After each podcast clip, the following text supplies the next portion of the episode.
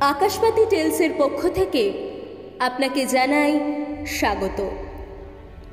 আমাদের জীবনে অনেক কিছুই ঘটনা ঘটে যা আমরা হয়তো হঠাৎ কেউ বললে বিশ্বাস করে উঠতে পারি না।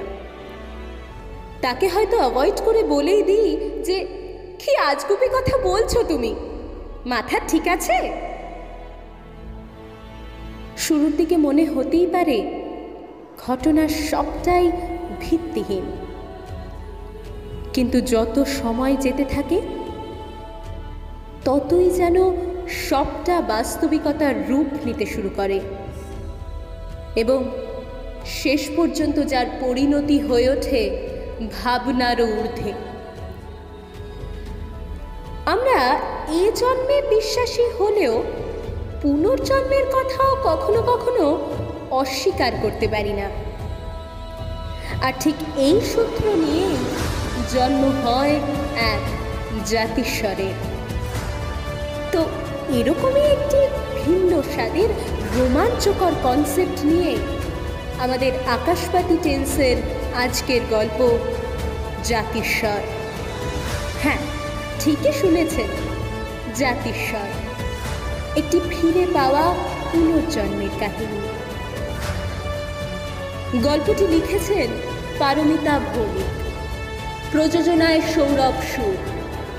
গল্প পাঠে আমি বিদীপ্তা খাসনবিশ অনিরুদ্ধবাবুর ভূমিকায় জ্যোতির্ময় চক্রবর্তী, অম্বিকা দেবীর ভূমিকায় বর্ষা চক্রবর্তী মিতিন দেবীর ভূমিকায় মধুরা আচার্য। তিতলির ভূমিকায় সুচরিতা সরকার। ডিএসপি রণজয় বোসের ভূমিকায় বুধাদিত্য সিনহা। এবং স্টেশন মাস্টার ও অর্কের ভূমিকায় জ্যোতিরাদিত্য চ্যাটার্জি শুরু হচ্ছে সত্যি ঘটনা অবলম্বনে শিহরণ জাগানো একটি পুনর্জন্মের কাহিনী জাতিস্বর May I have your attention, please? Ujjain, Mao passenger. মা প্লিজ এরকম আর মন খারাপ করে থেকো না তো প্লিজ আমার ভালো লাগে না একদম। গিনি তুমি বলো না কিছু মাকে। মন খারাপ একটু তো হবেই বল। এতগুলো বছর একটানা ছিলাম বড্ড মায়া পড়ে গেছে রে বাড়িটার প্রতি। এখন সব ছাড়ো তো বৌদি আর ভেবো না। কি আর করা যাবে বলো? দাদার ট্রান্সফারটা হলো বলেই তো আমাদের ওই বাড়িটা ছেড়ে আসতে হলো। তুমি তো নিজের ইচ্ছেতে ছেড়ে আসোনি। উফ মা তুমি একবার ভেবে দেখো এবার থেকে আমরা কার শিয়াঙে থাকব? ব্যাপারটাই অন্যরকম। আর আমার ফটোগ্রাফিটা তাও তো একেবারে জমে ক্ষীর হয়ে যাবে পুরো। সে যে আছে যার তালে। যা বলেছ বাপি দাদাভাই এখন থেকে কীরকম পাগলামো করছে দেখো। ফোন আর ক্যামেরা ছাড়া ও তো কিছু ভাবতেই পারে না। এই তুই থামবি এবার? যেটা বুঝিস না ফালতু বকবি না তো? সব ব্যাপারে পটর পটর। সেই আমি তো কিছুই বুঝি না সব তুই একাই বুঝিস। ওই সব জানতা হরিদাস পাল। আরে এবার থামবে তোমরা? কি হচ্ছে এসব? ট্রেনে বসে আছো তো এখন? বাড়িতে নয়। এটা পাবলিক প্লেস বুঝে শুনে কথা বলো। সরি বাপি। সব তোর জন্য।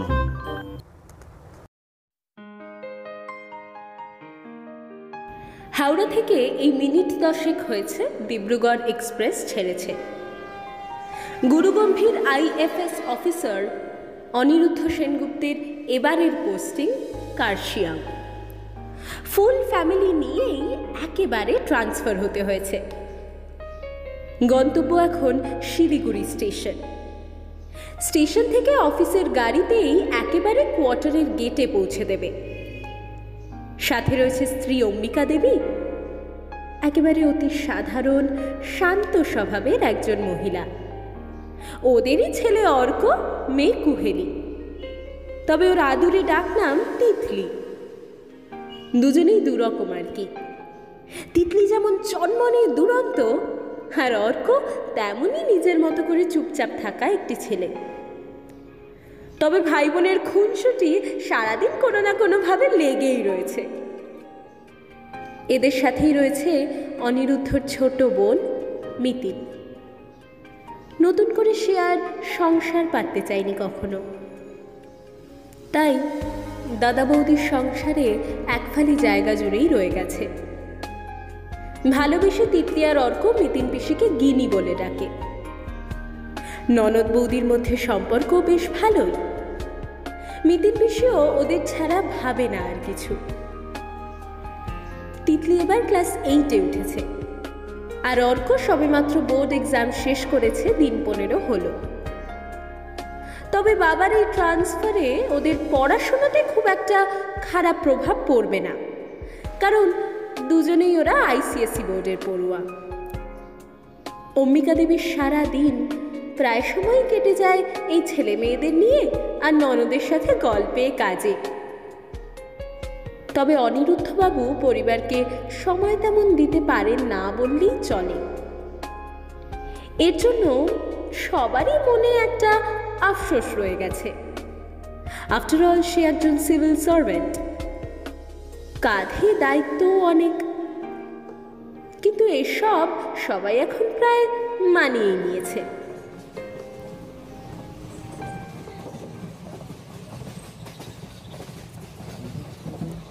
এই অর্ক চোখখানা এবার তোর যাবে দেখিস? সারাটা ক্ষণ রাত দিন মাথা নিচু করে ওই বাটখারাটা চালিয়ে যাচ্ছিস। কথা বল একটু আমাদের সাথে। আরে তুমি তো জানো না গিনি এই বাটখারাটা একাই দুশো। তুমি দুদিন চালাও দেখবে তুমিও আমার মতো বাটখারাময় হয়ে যাবে। হ্যাঁ বাবা হয়েছে অনেক। তোমার ওই বাটখারাটি তোমার কাছেই রাখো দেখি। গিনিকে আর দিতে হবে না? গিনি আর আমি এতেই বেশ আছি। কাজ সেরেই সময় পাই না আবার বাট বাটখারা মা আমিও কিন্তু তোমাদের হেল্প করি মাঝে মাঝে। কি গিনি করি না বলো? ব্যাস অমনি ক্রেডিট নিতেই হবে বল। মোটেই না আমি যথেষ্ট কাজ করি তোর মতো না লাতখোর একটা। ঠিক আছে দুজনেই যখন এত ভালো কাজ পারো তাহলে নতুন কোয়ার্টারের সব কোচ কাজ তোমরা দুজন মিলেই করে ফেলবে। কেমন? তাহলেই সেরেছে কাণ্ড। তাহলে ঘুরতে বেরোবো কখন? দাঁড়া মা আমার অনেক সময় পাবে ঘুরতে যাবার। গিয়ে আগে সব সামলে নি তারপর ধীরে সুস্থে বেরোবো সবাই মিলে। হ্যাঁ হ্যাঁ এটাই খুব ভালো হবে এটাই দারুণ হবে। জানতাম, এটাই বলবে তোমরা।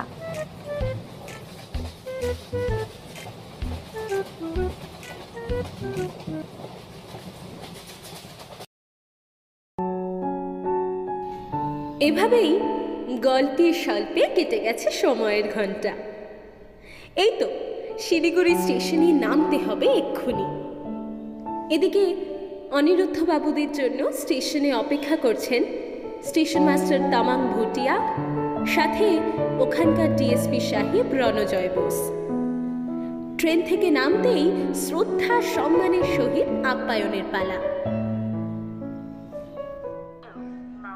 within scheduled to arrive at 8 hours 10 Welcome, sir. We are really glad that you came to our place. Hello, Tamang Nice to meet you. Hello sir I am Ranajoy Bose DSP of Darjeeling আমাকে collector মশাই phone করে জানালেন আপনি আসছেন আমরা ভীষণ খুশি আপনার মতন একজন দায়িত্বমান অফিসার আমাদের স্টেটের হয়ে কাজ করবেন hello Ranajoy thanks for your compliment As a civil servant, it's my duty to serve our country we all are in the same era. After all, we all are Indian resident. Have a good day. Jai Hind. Jai Hind sir.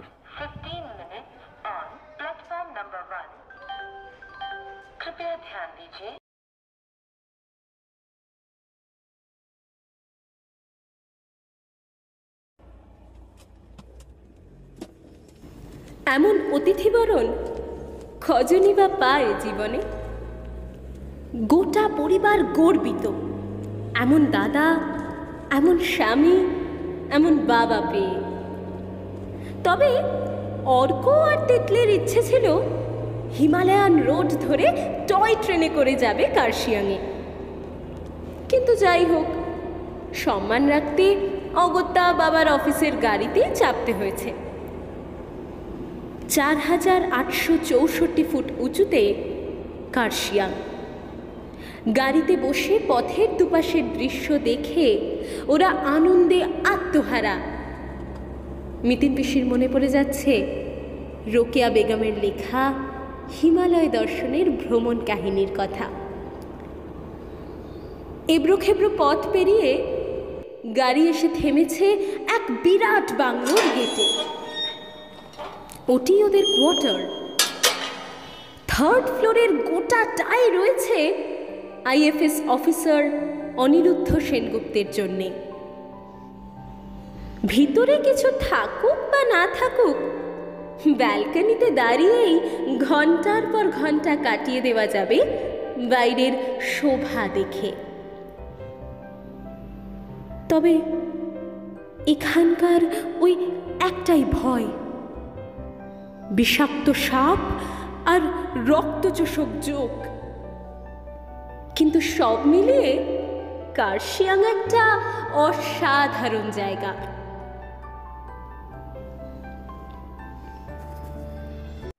Sir, if you have any kind of problem, just call me once. I'm always ready to help you. Sure Ranjoy তুমি আমাকে বলো এই ডাউভিল এখান থেকে যেতে ঠিক কত সময় লাগবে Sir, it's near about 15 minutes from this place, but it completely depends on the road's condition. মানে আহ, হ্যাঁ স্যার মাঝে মধ্যেই রাস্তার মধ্যে বরফ পড়ে রাস্তা ব্লক হয়ে যায় তখন অন্য রাস্তা দিয়ে যেতে হয়। অলমোস্ট থার্টি মিনিটস লেগে যায়। রামু সব জানে। ও এখানে প্রায় তিরিশ বছর ধরে গাড়ি চালাচ্ছে।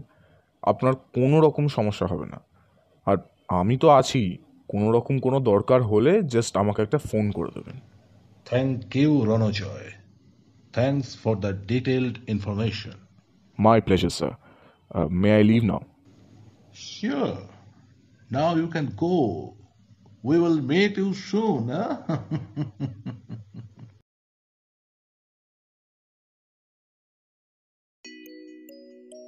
Kolkata থেকে ছেড়ে আসতে ঠিক যতটা মন খারাপ হয়ে গিয়েছিল, এখানে এসে ঠিক ততটাই আবার ভালো লাগছে। কি অসাধারণ পরিবেশ, আহা। তবে ওদের নতুন পরিবেশে মানিয়ে নিতে যতটুকু সময় লাগে আর কি। পাশের কোয়ার্টারের একজন এসে দেখাও করে গেছে। এদিকে সপ্তাহখানিক হয়ে গেছে। মোটামুটি গুছিয়ে নিয়েছে সবটাই। কিন্তু তিতলির আর তর সইছে না। বাড়ি মাথায় করে ফেলেছে। কবে ঘুরতে যাবে? উফ দাদা ভাই তুই কি যাবি আমার সাথে? নাকি আমি একাই বেরিয়ে পড়ব? আরে একা একা কোথায় যাব বলতো? সবাই একসাথেই যাব। বাস আমি একাই যাব। আমি বুঝে গেছি। সবাই মিলে যেতে গেলে আমার আর যা হবে না এই জন্মে। না না এই জন্মেই যাব। আর কালই যাব মা। রাগ করে না।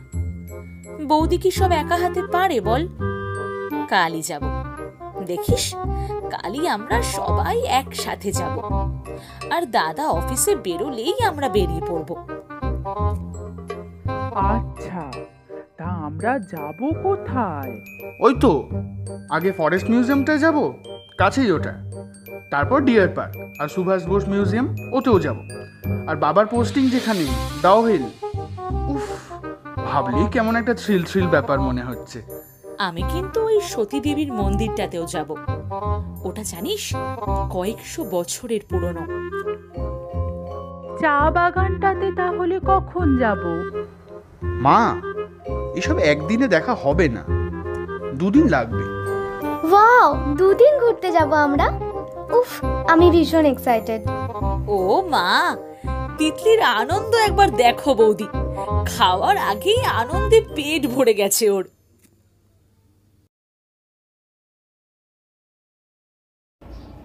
পরদিন সকাল সকালই বেরিয়ে পড়েছে চারজন। মন খুশিতে ভরপুর। যেহেতু অনিরুদ্ধর অফিসের গাড়িটা ফাঁকাই ছিল, ওটাতে করেই ওরা যাচ্ছে। বেশ মজাই হচ্ছে। ফরেস্ট মিউজিয়ামটা সামনেই ছিল। পুরোটা ঘুরে দেখতে বেশ কিছুটা সময় লেগে গেছে ওদের। তাই টো হিলটা ওদের আর যাওয়া হলো না। আর তিতলির তো প্রশ্ন জিজ্ঞাসার শেষ নেই, গিনি আর মায়ের কাছে। ওদিকে অর্ক ফটো তুলতেই ব্যস্ত। বাবা নিকনের সেভেন সিরিজের ক্যামেরা হাতে তুলে দিয়েছে। সাথে এইটিন টু ওয়ান ফর্টি লেন্সের ব্যাপারটা একেবারে আলাদা। তবে যাই হোক, মুহূর্তগুলো ওদের বেশ আনন্দেই কাটছে। সতীমায়ের মন্দিরে কাল যাবে ওরা। আজ ওই নেতাজি মিউজিয়ামটা দেখেই ফিরে যাবে কোয়ার্টারে। বিকেল গড়িয়ে এসেছে। বাড়ি ফিরে তিতলির মাথাটা একটু ব্যথা ব্যথা করছে। গিনির কোলে মাথা দিয়েই শুয়েছে একটু।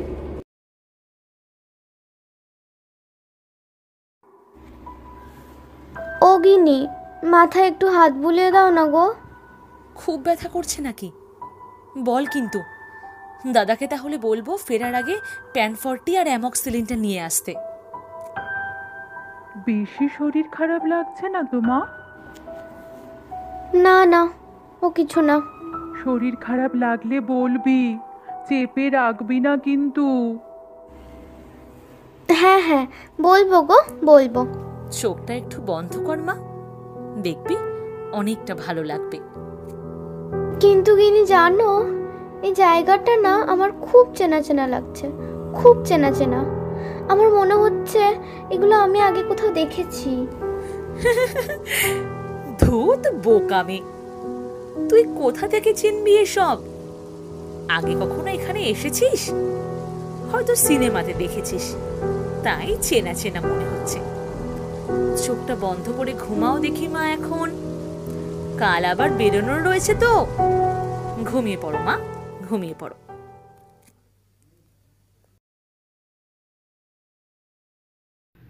গতকাল বলা ছিল বলেই গাড়ি ঠিক সময় এসে হাজির হয়েছিল। ওরা যাচ্ছে সতীদেবীর মন্দিরে। তিতলি গতকাল রাতে স্বপ্ন দেখেছে। ওকে নাকি একজন ভীষণ মারছে। ওকে আটকে রেখেছে। কিন্তু কে মারছিল ওকে মুখটা কিছুতেই মনে পড়ছে না আর। অর্ক ভীষণ হাসছে এসব শুনে, আর রাগিয়েই যাচ্ছে। হঠাৎ তিতলি কেঁদে উঠেছে। কি যেন কিছু মনে করতে পারছে না ও। মিতিন আর অম্বিকা ভেবেছে অর্কর কথাতেই তিতলি কাঁদছে, তাই বেশ ধমকও খেয়েছে অর্ক। সতীদেবীর মন্দিরে ওরা পৌঁছে দেখছে বেশ লাইন। দুজন করে ভাগ করে দাঁড়াতে হবে। যথারীতি মিতিন আর তিতলি একদিকে, আর অন্যদিকে অর্ক আর অম্বিকা দাঁড়িয়েছে।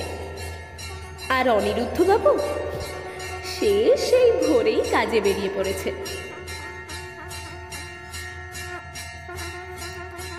এই এই তিতলি, এই, আরে আরে যাচ্ছিস কোথায়? লাইনে দাঁড়াবো তো, ওদিকে যাচ্ছিস কেন? আমির আছে ওখানে। বাবা বাবা মারছে ভাইকে। ভাইকে মারছে বাবা। কি? কি বলছিসটা কি? এই মেয়েটা কি বলছিস এসব? আমাকে টেনে নিয়ে কোথায় যাচ্ছিস? কোথায়? কি হলো হঠাৎ তোর? কি কি কি করি এখন? আমির আমির তুই মাকে বাঁচা। আমি আসছি আসছি আমি আসছি। মিতিন ততক্ষণে জাপটে ধরে ফেলেছে তিতলিকে। কিন্তু তিতলি কোনো কথাই শুনছে না। হাত ছাড়িয়ে বেরোবেই। চিৎকার করছে, কাঁপছে থরথর করে। মিতিনের হাতে পর্যন্ত কামড়াতে গেছে। মিতিন আর আটকাতে না পেরে সপাটে একটা চড় বসিয়ে দিয়েছে তিতলির গালে। হাউ হাউ করে কাঁদতে কাঁদতে তিতলি জ্ঞান হারিয়ে মাটিতে শুয়ে পড়েছে। ওদিকে অম্বিকা আর অর্ক ওদের দেখতে না পেয়ে অস্থির হয়ে মন্দিরের এনকোয়ারি ডিপার্টমেন্টে জানানোর পর ওরা মন্দিরের পিছন দিকে খুঁজতে যেতেই দেখতে পায় মিতিন আর তিতলিকে। কোনো রকমে ওদের নিয়ে আসা হয়। সেদিনের মতো আর যাওয়া হয় না কোথাও। তবে সবটা শুনে বেশ ভয় পেয়ে গেছে অম্বিকা আর অর্ক। তিতলির জ্ঞান ফিরেছে, কিন্তু ছিম ভাব রয়ে গেছে। ভুল কথা বলেই চলেছে। অনিরুদ্ধবাবুও তাড়াতাড়ি ফিরে এসেছে বাড়িতে।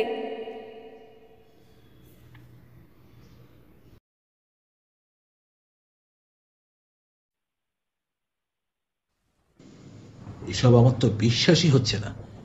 কি বলছো তোমরা? সকালেও তো মেয়েটা দিব্যি ছিল। কি জানি কিছুই তো বুঝতে পারছি না। কিন্তু জানো গাড়িতে বসে তিতলি বলেছিল কাল রাতে ও স্বপ্নে দেখেছে কে ওকে খুব মারছে। এসব স্বপ্ন তো কতই দেখে মানুষ। কি যায় আসে তাতে? বাবা তিতলি এখনও কেমন বলে চলেছে বিড়বিড় করে? কাঁদছেও তো দেখো। আমি যাব আমি যাব আমি যাব। আমাকে নিয়ে চলো তোমরা আমাকে নিয়ে চলো আমাকে নিয়ে চলো তোমরা। আমি যাব আমাকে যেতেই হবে। আমি যাব আমাকে নিয়ে চলো। দেখ দাদা দেখ আমাকে জড়িয়ে বলছে আবার ওই মন্দিরে যাবে। ওখানেই নিয়ে যেতে বলছে। কিছু কিছু কি আছে ওখানে? ঠিক আছে ছাড়ো। আজ ওকে একা থাকতে দাও একটু। কাল সকালেই ডক্টর নিয়ে আসব।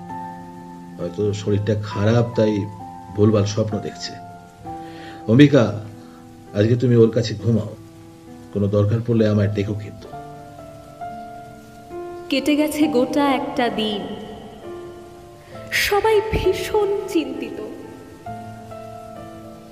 অর্ক, তিতলিকে দেখে কিছুটা ভয়ও পাচ্ছে।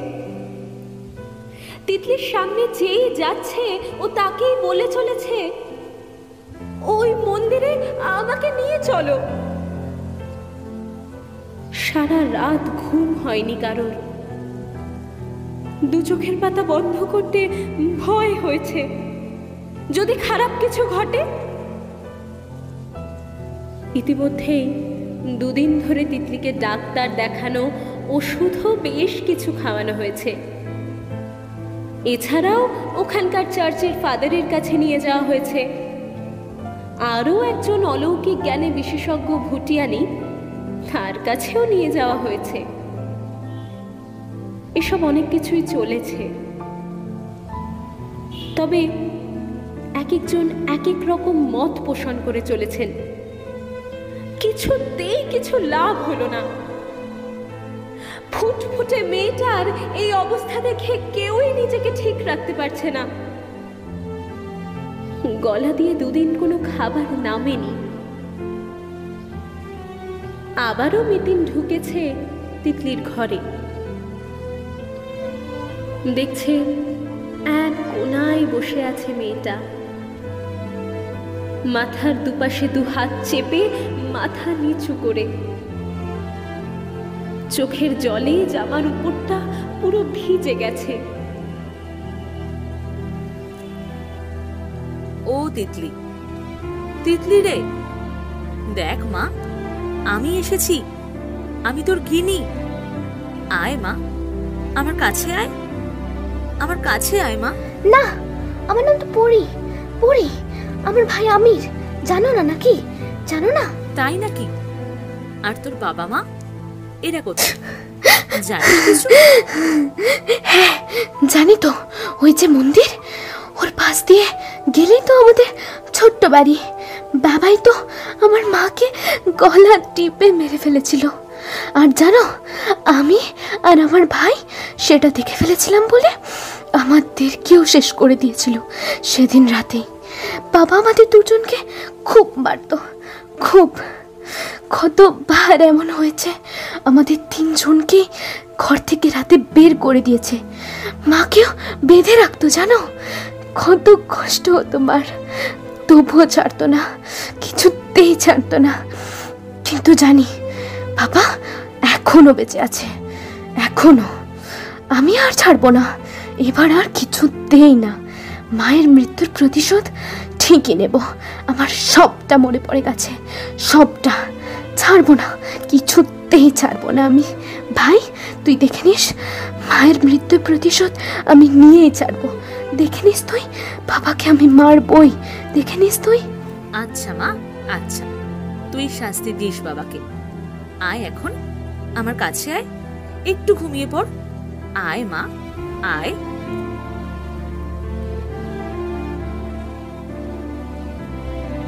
তিতলি বিড়বিড় করতে করতে শুয়ে পড়েছে। কিন্তু এসব কি শুনল মিতিন? নিজেকেই আর বিশ্বাস করতে পারছে না ও। ঠান্ডাতেও ঘাম ঝরছে, চশমা ততক্ষণে ঝাপসা হয়ে গেছে। কথা না বাড়িয়ে শুয়ে পড়েছে মিতিন। তিতলিকে পাশে নিয়ে মনে মনে ভাবছে, যাও নিজের কানে শুনলো, এসব কি? সত্যি কি লুকিয়ে আছে এসবের পেছনে? সকালে ঘুম ভেঙেই জানাবে সবাইকে। এটাও ভাবছে, কিছু কি সত্যি লুকিয়ে আছে তিতলির কথায়? এইসব ভাবতে ভাবতে ভাবতে মিথিনেরও কখন চোখ লেগে গেছে? সকালে হঠাৎ চিৎকার করে উঠে অম্বিকা ডাকলো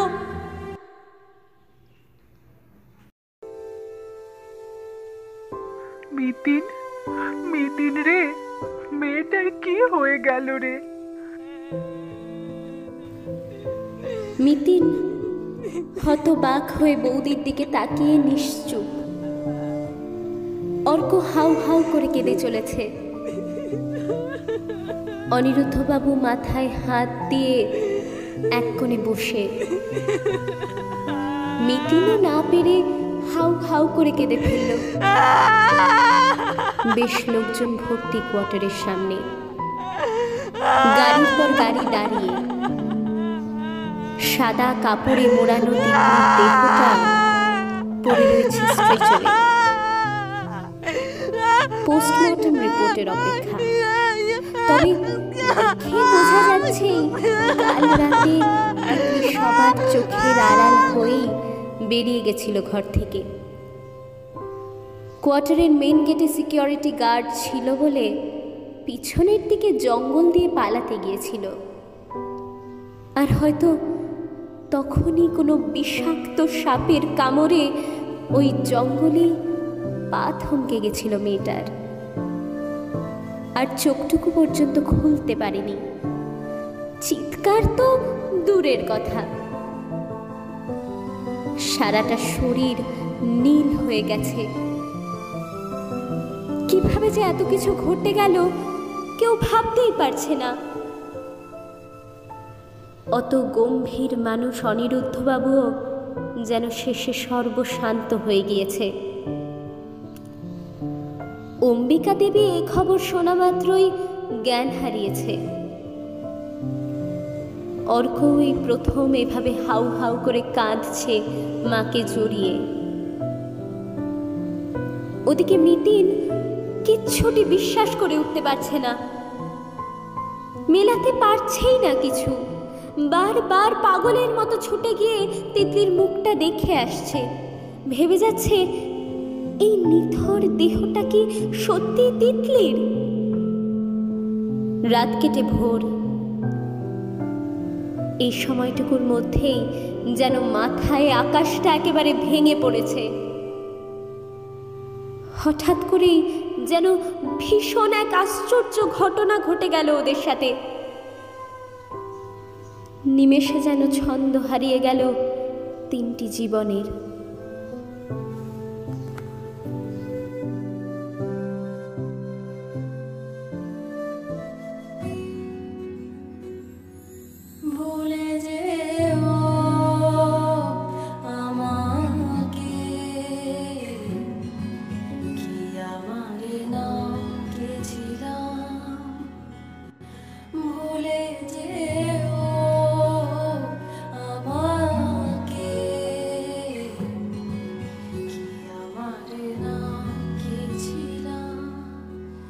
যা পেয়েছি না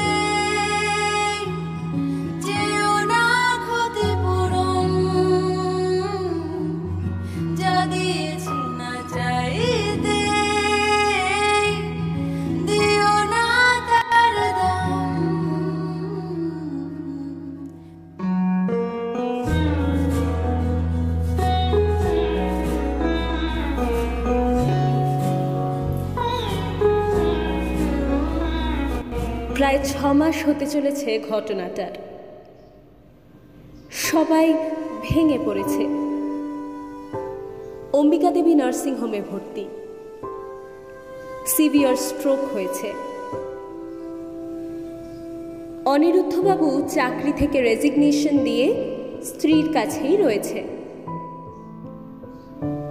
অর্কটাও কেমন বেশ হয়ে গেছে। গোটা পরিবারটা যেন ছন্ন ছাড়া হয়ে গেছে পুরো। তবে মিতিন সেরাতে তিতলির বলা কথাগুলো কিছুতেই ভুলতে পারেনি। বাড়ির সবাইকে পরদিনই জানিয়েছিল, ওর বলা কথাগুলো শান্তভাবে। আর তার পরবর্তীকালে সেই ঘটনার উৎস খুঁজতে মরিয়া হয়ে উঠেছিল গোটা কার্শিয়াং শহর। নানা অনুসন্ধানের পর চাঞ্চল্যকর এক সত্য উঠে এসেছে। পুরোটাই ইনভেস্টিগেশনের দায়িত্বে ছিলেন ডিএসপি রণজয় বোস। আসলে তিতলি যা ঘটনা বলেছিল, সবটাই সত্যি ছিল। স্যার এভরিথিং ইজ ট্রু কি? কি বলছো তুমি রণজয় কি সত্যি?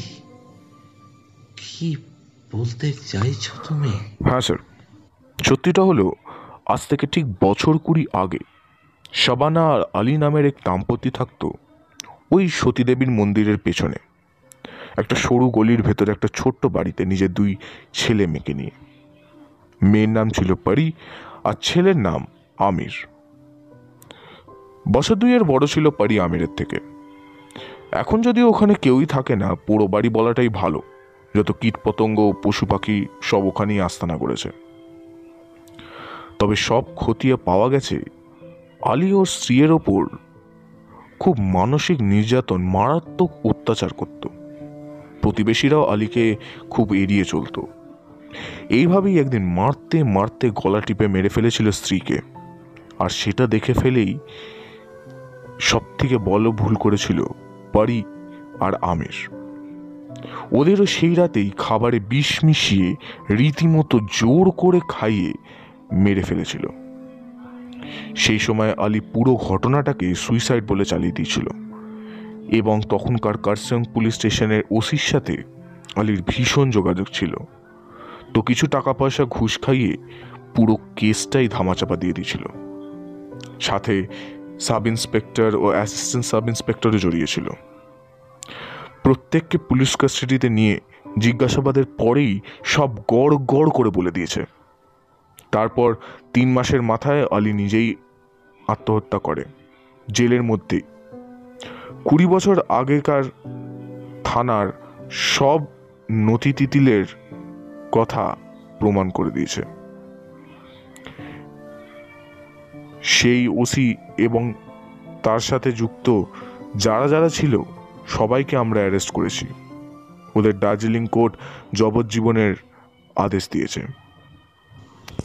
হাউ ইজ ইট পসিবল তাহলে তাহলে সেদিন রাতে বলা তিতলির কথাগুলো সব সত্যি ছিল? ওই আসলে ওই আসলে আগের জন্মে পড়েছিল? ইয়েস ম্যাম অ্যাটলিস্ট ইনফরমেশন তো তাই বলেছে। অম্বিকা অসুস্থ শরীরে কোনো রকমে উঠে বসে বলল সত্যি আমরা একটুও চিনতে পারিনি তিতলিকে। আমার মেয়েটাকে তিতলি মারে কেন ছেড়ে চলে গেলি মা? তোর যে অনেক কিছু পাওয়া বাকি ছিল রে মা, কেন চলে গেলি? এদিকে মিতিন, অর্ক এক প্রকার অম্বিকাকে সামলাচ্ছে।